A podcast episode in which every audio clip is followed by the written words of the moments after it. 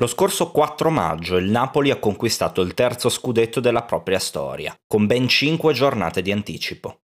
Un campionato dominato dall'inizio alla fine, un titolo strameritato. L'allenatore dei partenopei Luciano Spalletti è diventato, a 64 anni, il più anziano, se così si può dire, a vincere la Serie A.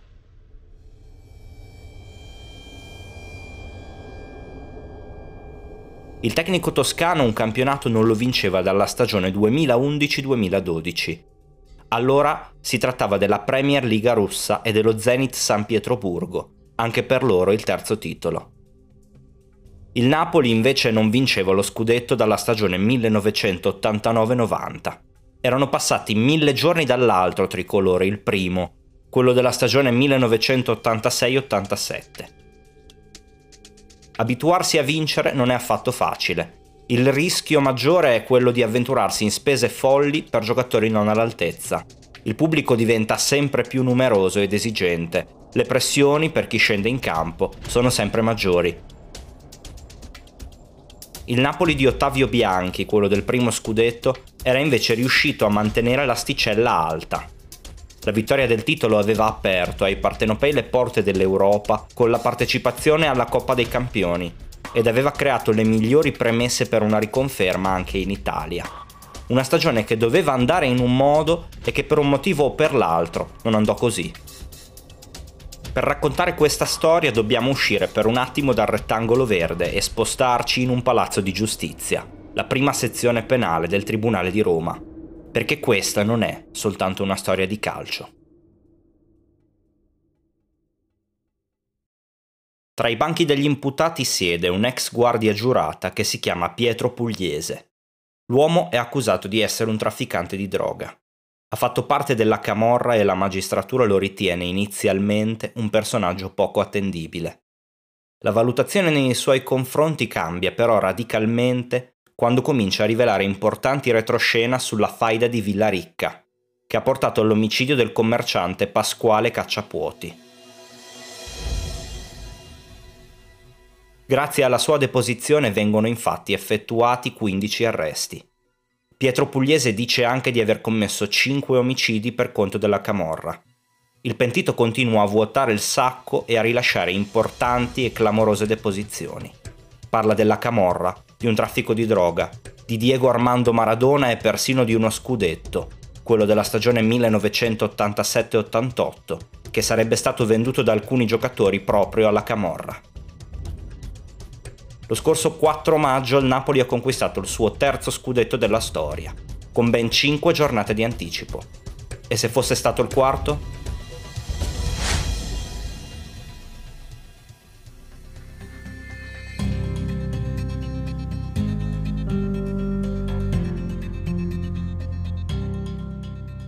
Il podcast che state ascoltando si chiama Tempi supplementari ed è realizzato grazie alla collaborazione di Canale Europa Sport.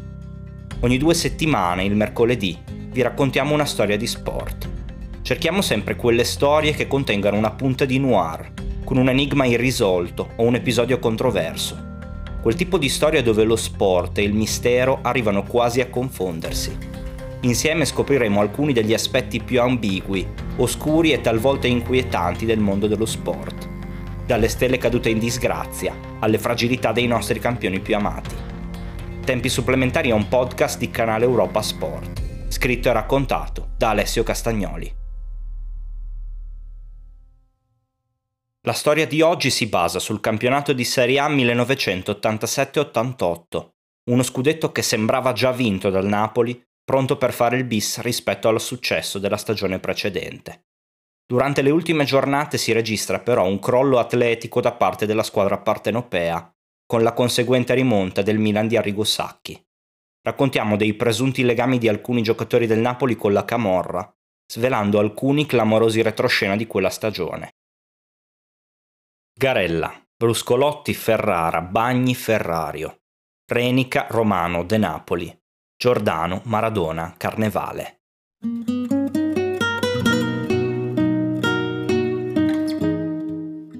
La formazione titolare del Napoli del 1986-87 significa molto per tutti i tifosi partenopei. La imparano quasi come fosse una filastrocca. da diffondere e tramandare per generazioni. È il 10 maggio 1987, quando dopo un pareggio per 1-1 contro la Fiorentina, il Napoli si laurea campione d'Italia per la prima volta nella storia. Alcuni temono che la felicità sia un bene molto lontano, quasi irraggiungibile, motivo per cui corrono a più non posso nella speranza di avvicinarla, senza mai rendersi conto che più corrono e più se ne allontanano. Lo afferma Luciano De Crescenzo, ambasciatore di Napoli in tutto il mondo, nella sua opera Il tempo e la felicità. Riguardo al tempo e alla felicità, viene da pensare che il 10 maggio è proprio una data memorabile per la storia di Napoli. Nel 1734, 253 anni prima di quello scudetto, sempre il 10 maggio, il diciottenne Carlo di Borbone rende il regno di Napoli uno Stato indipendente, trasformando la città in tutti i suoi aspetti e rendendola moderna, all'altezza delle più grandi capitali europee. Il 10 maggio 2006, invece, 19 anni dopo quello scudetto, il partenopeo Giorgio Napolitano viene eletto presidente della Repubblica Italiana. Il 10 maggio 1987, il giorno di Napoli-Fiorentina, è una data storica non soltanto per il primo scudetto della storia del Napoli, bensì per un'altra prima volta, perché allo stadio San Paolo per la Fiorentina va a segno per la prima volta in Serie A il giovane Roberto Baggio, con un calcio di punizione ad effetto che batte Garella. Quello che succede dopo il triplice fischio è qualcosa di indescrivibile. È la festa di un'intera città, l'affermazione del Sud contro il Nord, negli anni in cui una vittoria del Sud contro il Nord sembrava impossibile. Lo scudetto è il prodotto finale di una stagione storica segnata, diremmo oggi, da un doblete, perché la squadra partenopea un mese dopo quel 10 maggio si è aggiudicata anche la Coppa Italia. Al sud uno scudetto non si vince tutti i giorni, soprattutto a Napoli.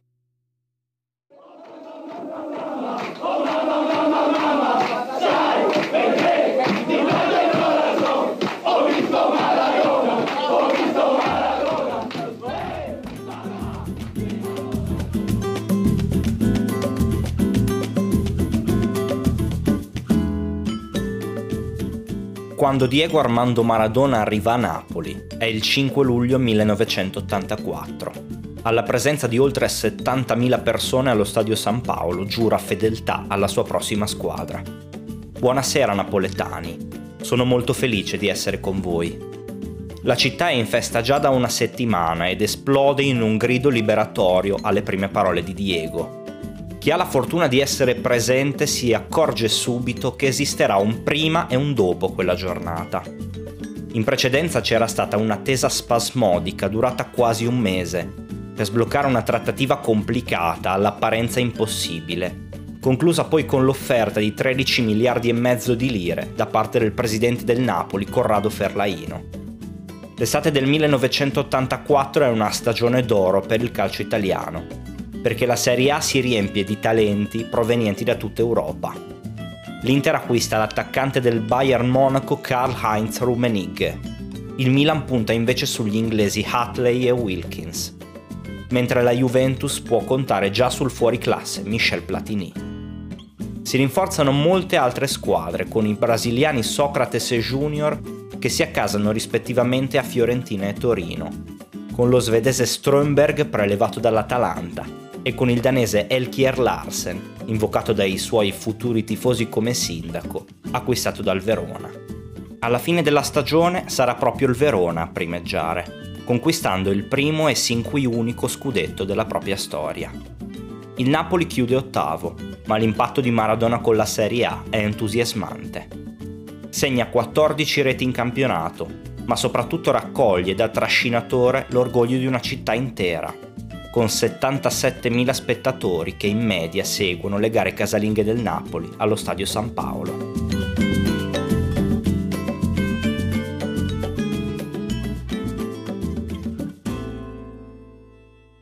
Al termine della stagione successiva, gli azzurri chiudono terzi in campionato, ma nell'aria si comincia a respirare qualcosa di diverso e il cielo comincia a tingersi di azzurro. È la nona giornata quando il Napoli batte la Juventus per 1-0. la squadra che alla fine dell'anno si aggiudicherà il titolo. Sono passati 28 minuti nella ripresa quando Maradona realizza un gol che entra nella storia. A raccontarci quel gol è la radiocronaca di Enrico Ameri naturalmente che venga battuto questo calcio di punizione. Piede sulla palla Spezzi parte il tiro. Rete! Rete! Maradona ha segnato. Magnifico calcio di punizione da parte della formazione napoletana.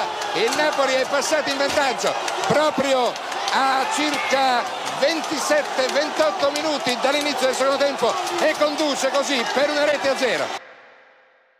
Un calcio di punizione indiretto da dentro l'area di quelli che oggi non si vedono più praticamente senza spazio per tirare in porta. Eh, ma quando ha segnato questo gol alla Juventus, che è andato verso il suo pubblico napoletano, cosa ha pensato? Che colore è il gol? eh, il, il, gol sì, il colore è azzurro, è azzurro per, per tutta la gente di Napoli. Maradona lo dice. Se dovesse immaginare un colore per disegnare quel gol, sceglierebbe l'azzurro, che è il colore della sua Argentina, dello stemma della dinastia dei Borbone, il colore del Golfo di Napoli in quel punto dove l'azzurro del cielo e quello del mare si mescolano, dove le sfumature si uniscono, dando vita ad un incredibile effetto ottico.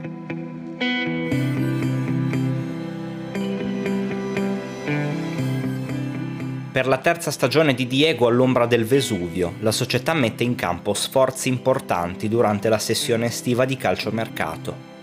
I partenopei acquistano il centrocampista De Napoli dall'Avellino per 5,8 miliardi e l'attaccante Carnevale dall'Udinese per 4 miliardi. L'allenatore è sempre Ottavio Bianchi, che con la maglia del Napoli da calciatore ha realizzato 109 presenze, che è stato mandato via dallo stesso presidente Ferlaino da giocatore ed è stato richiamato da tecnico 14 anni dopo. Lo stesso Maradona di lui dice Bianchi ride se siamo tutti seri, fa il serio se ridiamo tutti un uomo schivo, di poche parole, dal temperamento glaciale per certi versi. Di freddezza ne serve però tanta per gestire quello che rappresenta il calcio a Napoli. Uno sport che è intriso nel tessuto sociale della città, che lotta, festeggia, si rammarica, vince e perde insieme alla sua squadra.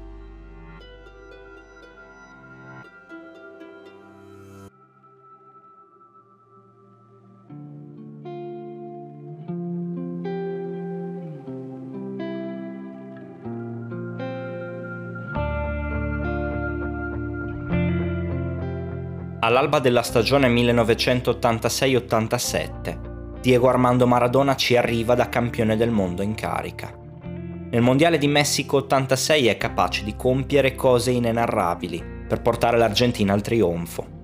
In occasione dei quarti di finale l'Arbi Celeste sfida l'Inghilterra e nel giro di 4 minuti Diego mette prima in rete con la mano il gol dell'1-0, ma l'arbitro non vede e convalida. Poi arrivano invece i famosi 11 tocchi. Maradona compie circa 60 metri, palla al piede in 10 secondi. Scavalca anche il gigante Shilton e deposita in rete il 2-0. Un'azione che nel 2002 sarà premiata come il gol del secolo. Maradona, Buriciaca si è spinto in avanti mentre Maradona ha la palla, ecco che scatta ancora la nazionale argentina, Maradona ha superato praticamente un avversario, due avversari, alla palla sul destro, gol di Maradona, splendido gol di Maradona, questo è tutto fatto con i piedi, non ci sono mani, non c'è niente, uno splendido gol di Maradona che vale per questo e per quello di prima. A me mi è uscito quel gol, quello che aveva io sognato tutta la mia vita.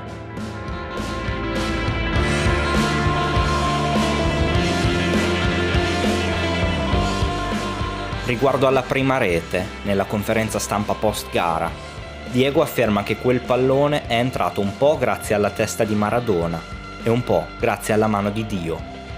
Il celebre regista Paolo Sorrentino ha dedicato il titolo di un suo film a quel gol così straordinario e maledetto. Un gol che poteva essere segnato soltanto da un genio del calcio. Secondo gli inglesi, il torto subito da Maradona è un vero e proprio inganno, quasi un'umiliazione. Per Diego rappresenta invece una roboante consacrazione in campo, per le sue doti da fuori classe, ma anche fuori dal rettangolo verde, nel suo saper essere personaggio così divisivo. Immaginate allora che cosa voglia dire per la città di Napoli poter contare su una presenza del genere.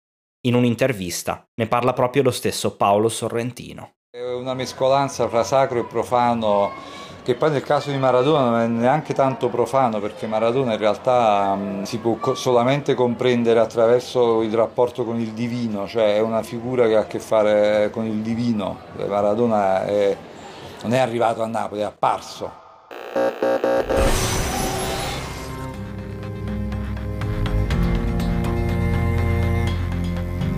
Tempi supplementari, perché quando il tempo sembra finito, c'è ancora qualcosa per cui giocare.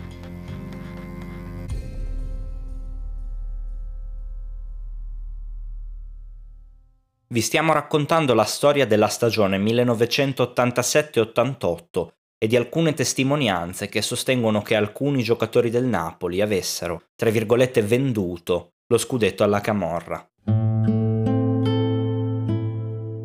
Per arrivare a quella stagione siamo partiti da lontano, ovvero dal 5 luglio 1984, l'arrivo di Diego Armando Maradona sotto l'ombra del Vesuvio, un evento che cambia per sempre la storia della città partenopea. Non è dunque un caso che negli angoli delle strade e per i vicoli di Napoli l'immagine di Maradona sia così spesso accostata all'iconografia religiosa. Per il capoluogo campano si tratta di un mezzo di rivalsa, perché le squadre del nord di scudetti ne vincono tanti, ma è il giocatore più forte di tutti i tempi, la loro maglia non l'ha mai vestita. Le doti tecniche di Maradona si combinano con un'abilità pressoché unica nel trascinare la folla. Nell'ambiente ci si rende conto che la stagione 1986-87 sta andando nella direzione giusta dopo che il Napoli espugna il Comunale di Torino e sconfigge la Juventus, superandola in classifica in occasione della nona giornata. Una partita che è rimasta nel cuore di molti tifosi partenopei. La squadra di bianchi fa ovviamente affidamento alla classe smisurata di Maradona, ma anche ad alcuni eccellenti comprimari che forniscono un grande contributo. In difesa, Bruscolotti si dimostra essere un autentico guerriero. A centrocampo emergono invece le qualità di Bagni in fase di interdizione mentre in attacco lo stesso Maradona è ben supportato dalle giocate di Giordano e Carnevale. Gli scugnizi più giovani apprezzano invece la grinta messa in campo da un conterraneo emergente che farà parlare di sé, Ciro Ferrara. Il Napoli chiude il girone d'andata in testa e comincia bene quello di ritorno, prima di incappare in una serie negativa che agevola la rimonta dell'Inter. Quando mancano tre giornate al termine, i punti di distacco dei Meneghini sono soltanto due rispetto alla capolista Napoli. Gli azzurri possono però esultare quando l'Inter di Trapattoni rimane sconfitta in casa dell'Ascoli, in lotta per la salvezza. Alla compagine di Bianchi basta allora un pareggio interno contro la Fiorentina, quello che arriva per 1-1 il 10 maggio 1987. Come si usa dire dalle parti del Golfo, una sera è maggio.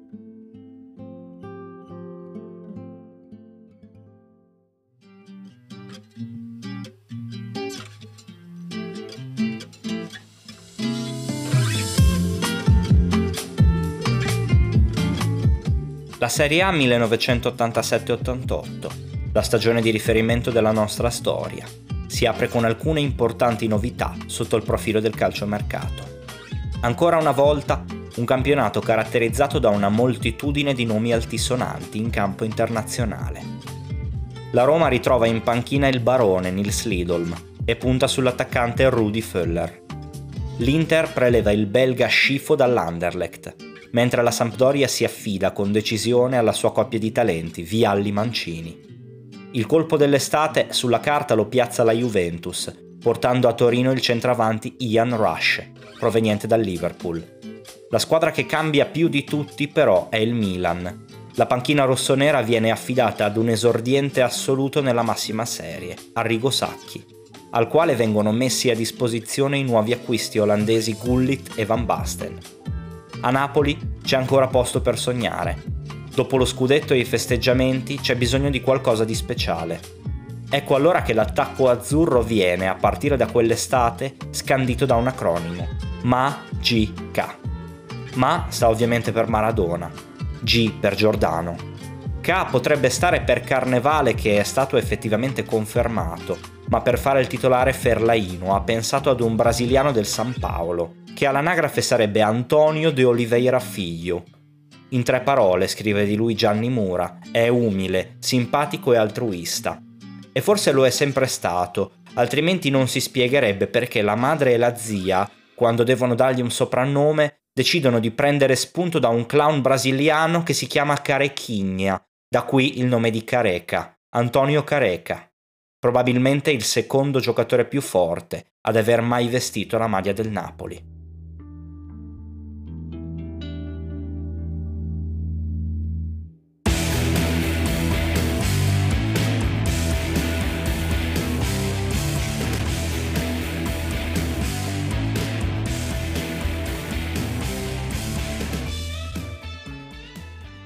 L'impatto con l'Europa è però brusco per la squadra di Bianchi.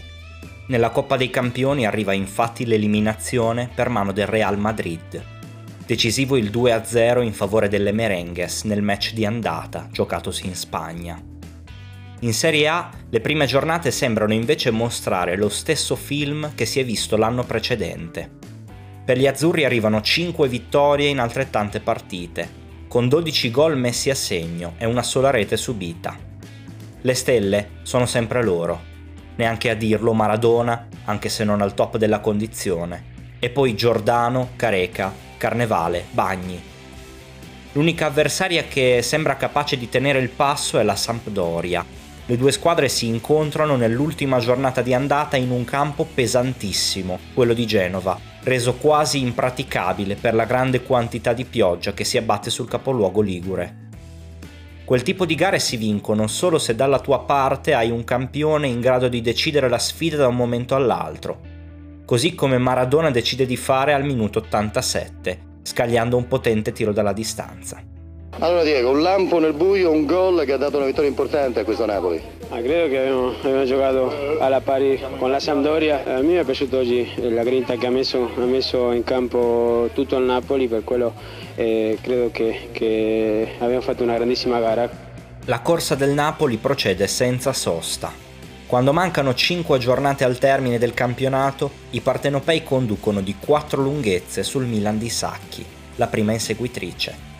È solo a questo punto che accade qualcosa di clamoroso perché i rossoneri recuperano subito due punti quando il Napoli esce sconfitto dalla gara contro la Juventus, arrivando addirittura a meno uno nella giornata successiva, durante la quale gli azzurri sono fermati sul pari a Verona. Lo scontro diretto si tiene il primo maggio 1988. Non si può parlare di spareggio scudetto solo per un vizio di forma, ma di questo si tratta. In un San Paolo gremito in ogni ordine di posto, il Milan di Sacchi tira fuori una grande prestazione, mentre al Napoli sembra mancare qualcosa. Gli azzurri sembrano sulle gambe, quasi a corto di fiato. Ad aprire le marcature è il rossonero Virdis al 36esimo, approfittando di una deviazione della difesa partenopea sugli sviluppi di un calcio di punizione. Dieci minuti più tardi, quando il primo tempo sta per volgere al termine, è un altro calcio di punizione a riportare la sfida in parità un altro incredibile centro da parte di Maradona, che mette il pallone sotto al 7, praticamente impossibile da raggiungere per il portiere Galli. Ma con l'avanzare dei minuti si capisce che il Milan ha una marcia in più. Al 68 i rossoneri si riportano avanti con la doppietta personale di Virdis, sfruttando uno splendido assist di Gullit. Lo stesso Simba soprannome inventato da Gianni Brera per richiamare la sua folta capigliatura simile alla criniera di un leone. Si renderà protagonista di un'altra giocata di grande classe al minuto 76. Una progressione che taglia la difesa del Napoli ed un passaggio morbido al centro, dove Van Basten trasforma la rete del 3-1. Due minuti più tardi il gol del definitivo 2-3, un colpo di testa di Careca, che al Napoli non basta il Milan di Sacchi ha compiuto il sorpasso, in una gara che risulta decisiva per le sorti del campionato. Perché al Milan basteranno due pareggi contro Juventus e Como a fronte di altre due nuove sconfitte napoletane, per festeggiare l'undicesimo tricolore, nove anni dopo il precedente, quello della Stella. Il primo scudetto per Arrigo Sacchi, l'idea è più incredibilmente rivoluzionaria del nuovo patron del Milan, Silvio Berlusconi.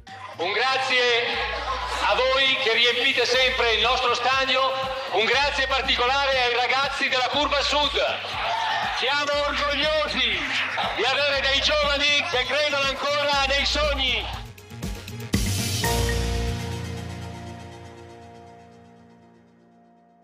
abbiamo lasciato la prima sezione penale del Tribunale di Roma, con alcune rivelazioni clamorose su quel finale di campionato, rilasciate agli inquirenti dal pentito Pietro Pugliese.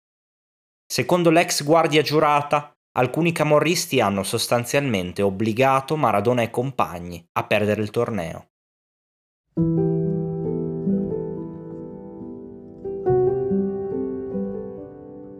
per l'organizzazione mafiosa che gestiva il cosiddetto Toto Nero, ovvero il giro delle scommesse clandestine.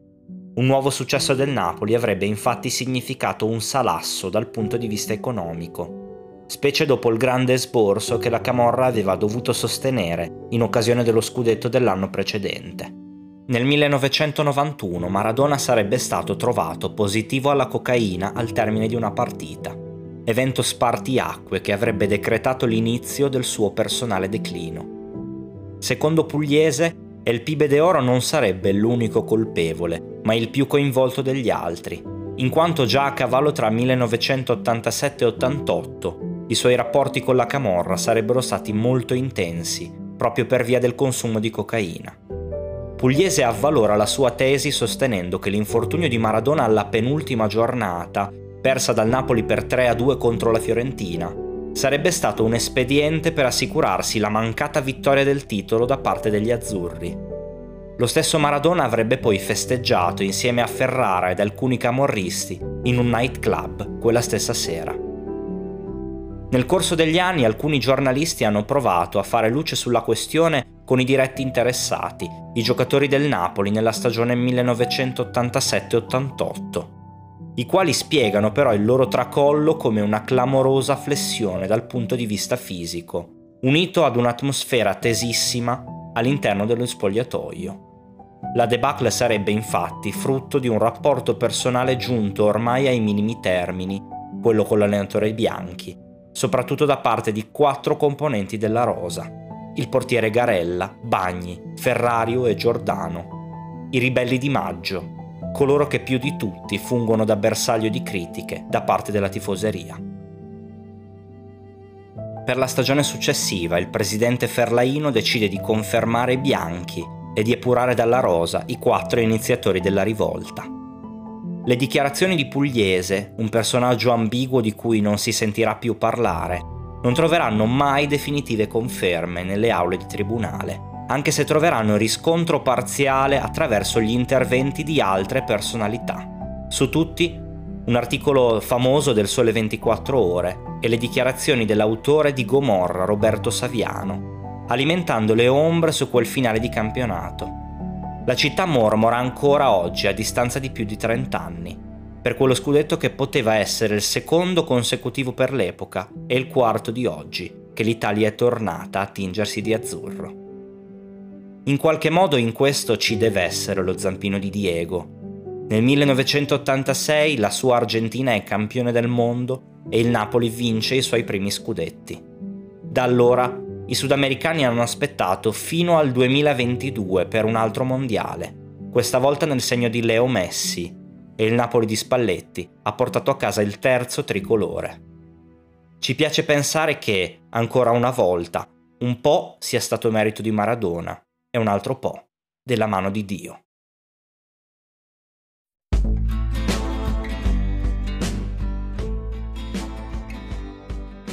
Potete riascoltare i nostri podcast sulle migliori piattaforme attraverso il contatto di Canale Europa Sport.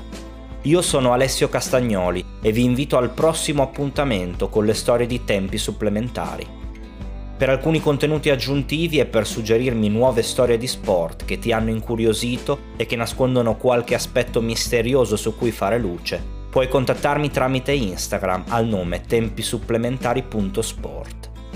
Non dimenticate, quando il tempo sembra finito, significa che c'è ancora qualcosa per cui giocare.